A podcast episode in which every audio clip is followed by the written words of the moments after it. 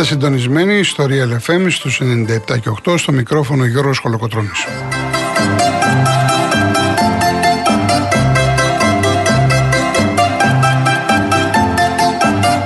Τηλέφωνο επικοινωνίας 211-200-8200. Επαναλαμβάνω, 211-200-8200. Η κυρία Δέσπινα Καλοχέρι είναι στο τηλεφωνικό κέντρο. Η κυρία Μαρία Χριστοδούλου στη ρύθμιση του ήχου.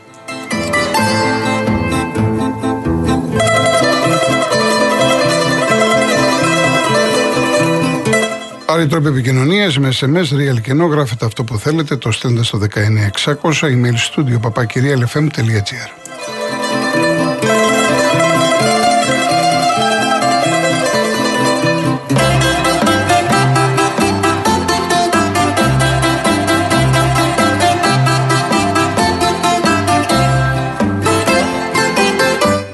Κυρίες Δεσποινίδες και κύριοι, καλό σας μεσημέρι.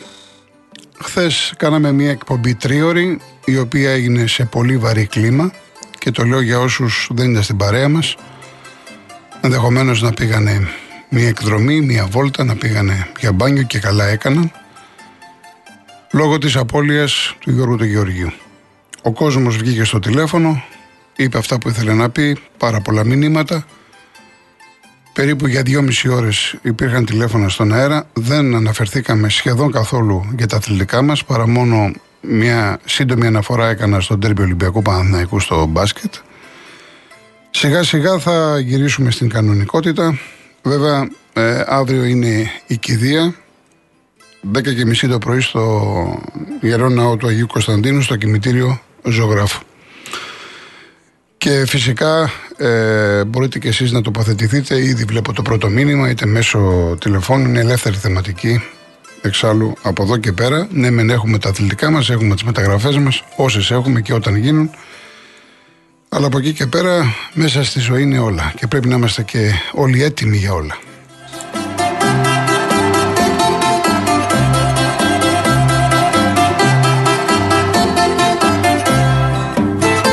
Από την επικαιρότητα τελείωσε η αγόρευση της αγγελέως της κυρίας Κλιάπα στην, στο Μιχτόρο Κοντό Δικαστήριο Θεσσαλονίκης στη δίκη της δολοφονίας του Άλκη. Και σύμφωνα ε, με αυτά που βγήκαν πριν από λίγο από τη δικαστική έδουσα ε, κατά την άποψή της είναι ένοχοι και οι 12 κατηγορούμενοι.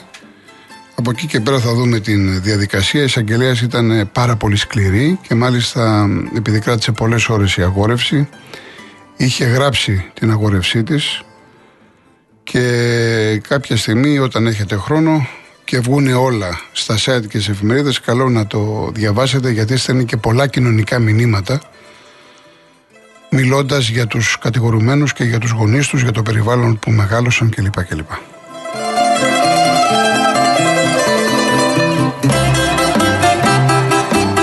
Από εκεί και πέρα είχαμε την παρουσίαση των εγκαταστάσεων του Εραστένη Παναθηναϊκού στο Βοτανικό σε μια εκδήλωση που ουσιαστικά μίλησε ο Δήμαρχος ο Κώστας Μπακογιάννης και ο κ. Μαλακατές ο κ. Μπακογιάννης και ο κ. Μαλακατές ο πρόεδρος του Εραστένη Παναθηναϊκού αυτό που βγαίνει, αυτό που έχει σημασία είναι ότι ξεκαθάρισε ο Δήμαρχος της Αθήνας ότι είναι εξασφαλισμένη η χρηματοδότηση το 2026 που θα είναι έτοιμο το γήπεδο, η αρένα, το ποδοσφαιρικό γήπεδο του Παναθηναϊκού θα είναι έτοιμες και οι καταστάσει. Μπορείτε να μπείτε και στο Real.gr και στο φίλαθρο.gr να δείτε τις μακέτες, να δείτε τα σχετικά βίντεο, είναι εντυπωσιακά. Πλέον λοιπόν από το 2026 ο Παναθηναϊκός στο Βοτανικό θα έχει το γήπεδο του το ποδοσφαιρικό, θα έχει τις εγκαταστάσεις το οι οποίες είναι σύγχρονες, με πάρα πολλά τμήματα, ένα ιστορικό σωματείο όπως είναι ο Παναθηναϊκός που θα φιλοξενεί χιλιάδες παιδιά και φυσικά εδώ και λίγο καιρό έχει για τα επόμενα 49 χρόνια τις ε, Ολυμπιακές εγκαταστάσεις, τον Νίκος Γκάλης, το Ολυμπιακό Στάδιο που πλέον θα είναι η απαρχή ουσιαστικά μιας νέας εποχής για τον Παναθηναϊκό του Δημήτρη Γιανακόπουλου.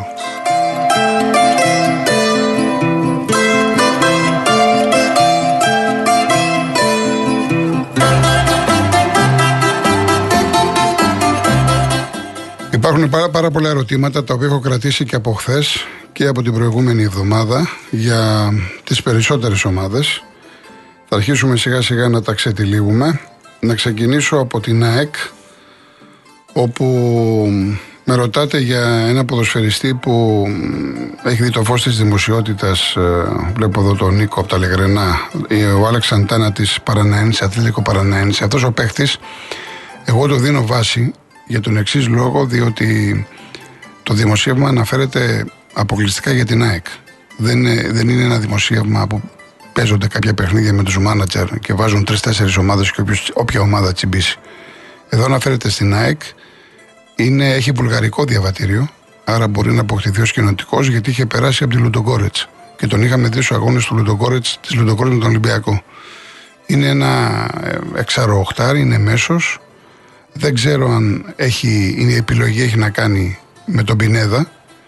Πάντως ε, ούτε ξέρω εάν η Άδεκ τον θέλει. Εγώ προσπαθώ να βάλω κάτω τα πράγματα σύμφωνα με την εμπειρία μου. Είναι μια περίπτωση καλή για την ΑΕΚ ε, η ομάδα του, βέβαια τον αγόρασε από τον Λουντογκόρετ, έδωσε 2,5 εκατομμύρια ευρώ. Σαφώς θα θέλει και κάτι περισσότερο για να τον δώσει και αν τον δώσει. Ε, ε, είχε μια καλή παρουσία στην ε, Ατλέτικο. όσον αφορά τον Πινέδα, να το πούμε να ζήσει κιόλας γιατί το Σαββατοκύριακο είχαμε και γάμους. Δηλαδή παντρεύτηκε ο Πινέδα, τον είδαμε και καβάλα στα άλογο, παντρεύτηκε ο Στάνκοβιτς, παντρεύτηκε ο Αουγκούστο του Πάοκ και ο Γκρέι του Άρη, το Σεντερφόρ. Να ζήσουν τα παιδιά.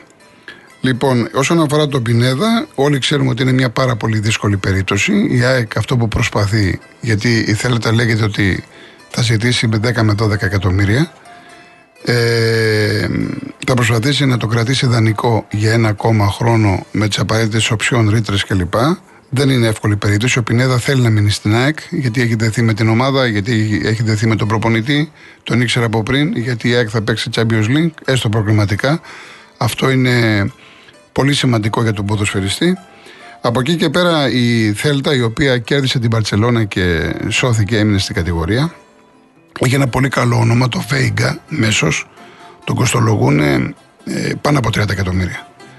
Γιατί το λέω αυτό, Το λέω αυτό διότι, όπως μου είπε τουλάχιστον ένας ατζέτη, εάν πολιθεί ο συγκεκριμένος παίχτης, το πιο πιθανό είναι ο Πινέδα όχι μόνο να μην φύγει στη Θέλτα, να αποκτήσει και ρόλο είναι μια ιστορία που ενδεχομένως να τραβήξει ο συγκεκριμένος ποδοσφαιριστής. Αυτά όλα θα τα δούμε. Όσον αφορά τον Άμπραμπατ, νομίζω ότι έχει τελειώσει. Πέρυσι που έλεγε το ίδιο ότι θα φύγω, είχε συμβόλαιο με την ΑΕΚ, είχε συμφωνήσει με την Ουτρέχτη, υπήρχαν οικογενειακοί λόγοι, έμεινε στην ΑΕΚ, πρόσφερε. Είναι πολύ σημαντικός παίκτης και νομίζω ότι θα, αν έπαιζε και του χρόνου θα βοηθούσε την ομάδα του Αλμέιδα. Αλλά από εκεί και πέρα ξέρετε πάρα πολύ καλά ουδής αντικατάστατος. Ο Αλμίδα θα πάρει άλλον παίκτη στη θέση του και μην ξεχνάμε ότι η ΑΕΚ έχει ένα τόφιο χρυσάφι πάντα κατά την προσωπική μου γνώμη. Ε, είναι από τις αδυναμίες μου και μιλάω για τον Πάολο Φερνάνδε, ο οποίος να σημειώσετε ότι φέτος θα κάνει προετοιμασία με την ΑΕΚ. Ενώ στο περασμένο πρωτάθλημα αποκτήθηκε Γενάρη. Είναι τελείως διαφορετικό. Ένας παίκτης που τον είδαμε και μας μάγεψε και πριν λίγες μέρες στο τελικό με τον Μπάουκ με το δεύτερο γκολ που έβαλε και δεν, το έχει, δεν είναι μία και έξω, το έχει κάνει πολλές φορές. Θα είναι διαφορετικός παίκτης με προετοιμασία, θα μάθει καλύτερα τον Αλμέιδα, θα μάθει καλύτερο ο Αλμέιδα τον Φερνάντες, ο οποίος μπορεί να βοηθήσει σε πολλές θέσεις και ενδεχομένως ο Αργεντίνος να επενδύσει πάνω στο συγκεκριμένο ποδοσφαιριστή. Πάμε στο διαφημιστικό μας και γυρίζουμε. Λοιπόν, συνεχίζουμε. Θα να κάνουμε μια παρένθεση να ανοίξω για το διαγωνισμό μας. Έχουμε το τρίμερο στην Αύπαχτο από την Karen Motion για ένα τυχερό ζευγάρι. Ένας προορισμός που συνδυάζει βουνό και θάλασσα με διαμονή και πρωινό σε πολυτελές ξενοδοχείο και με αυτοκίνητο από την Karen Motion. Είναι η μοναδική εταιρεία που προσφέρει νοικίαση χωρίς πιστοτική κάρτα, χωρίς εγγύηση και με πλήρη ασφάλεια σε 12 ευρωπαϊκούς προορισμούς μέσα από το νέο της app ή το canmotion.gr. Μία δωρεπιταγή 1.500 ευρώ από τα καταστήματα Κοτσόπουλος Home, ένα πλυντήριο ρούχων Μόρι 8 κιλών και ένα ψυγείο Μόρι No Frost 311 λίτρων. Η κλήρωση θα γίνει την Παρασκευή στην εκπομπή του Νίκου Χατζηνικολάου. Real κενό το ονοματεπώνυμο και την ηλικία σας στο 19600. Ο ακροατής που θα κληρωθεί και θα απαντήσει σωστά θα κερδίσει το δώρο. MediaTel 1,36 ευρώ ανά SMS με ΦΠΑ και τέλος κινητής τηλεφωνίας όπου ισχύει. Γραμμή παραπώνων 214 214 8020. Δώστε την συγκατάθεσή σας για την επεξεργασία των προσωπικών σας δεδομένων μπαίνοντας στο σύνδεσμο που θα σας σταλεί στο απαντητικό μήνυμα.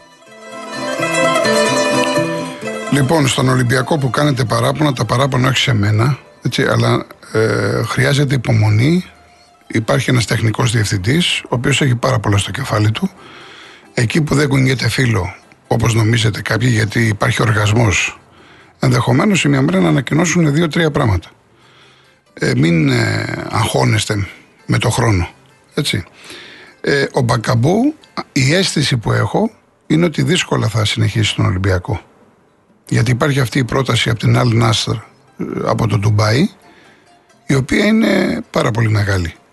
Και για τα δεδομένα του Ολυμπιακού, του ελληνικού ποδοσφαίρου, εντάξει, είναι και θέμα του ποδοσφαιριστή. Τι προτεραιότητες έχει βάλει στην ε, καριέρα του. Μην ξεχνάμε ότι όταν ήταν στη Βηγιαρεάλ με κορδόν, έτσι, με κορδόν στη Βηγιαρεάλ που έκανε μεγάλο πρωτάθλημα, επέλεξε την Κίνα και πήγε για τα χρήματα.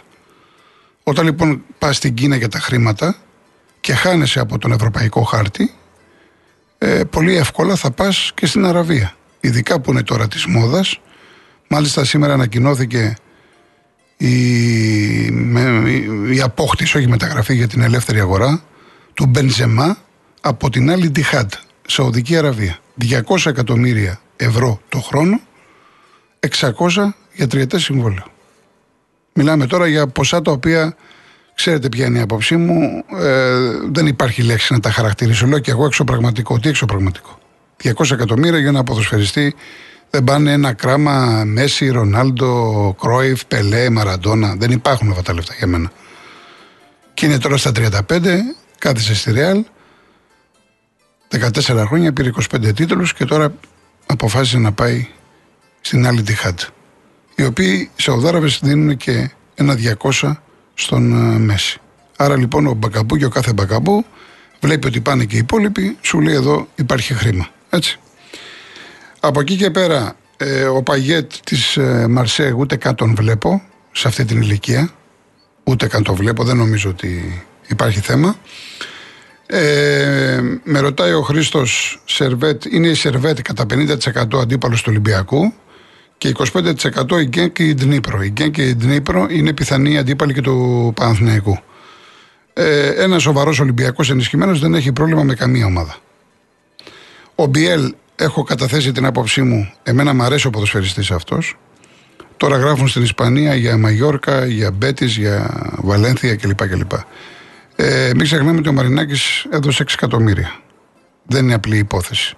Από εκεί και πέρα σε μια πολύ δύσκολη σεζόν με τον, στον Ολυμπιακό με απανοτές αλλαγές προπονητών, συστήματος. Μία έπαιζε πίσω από το φόρ, μία στα άκρα, μία δεκάρι, τρία δεκάρια κλπ.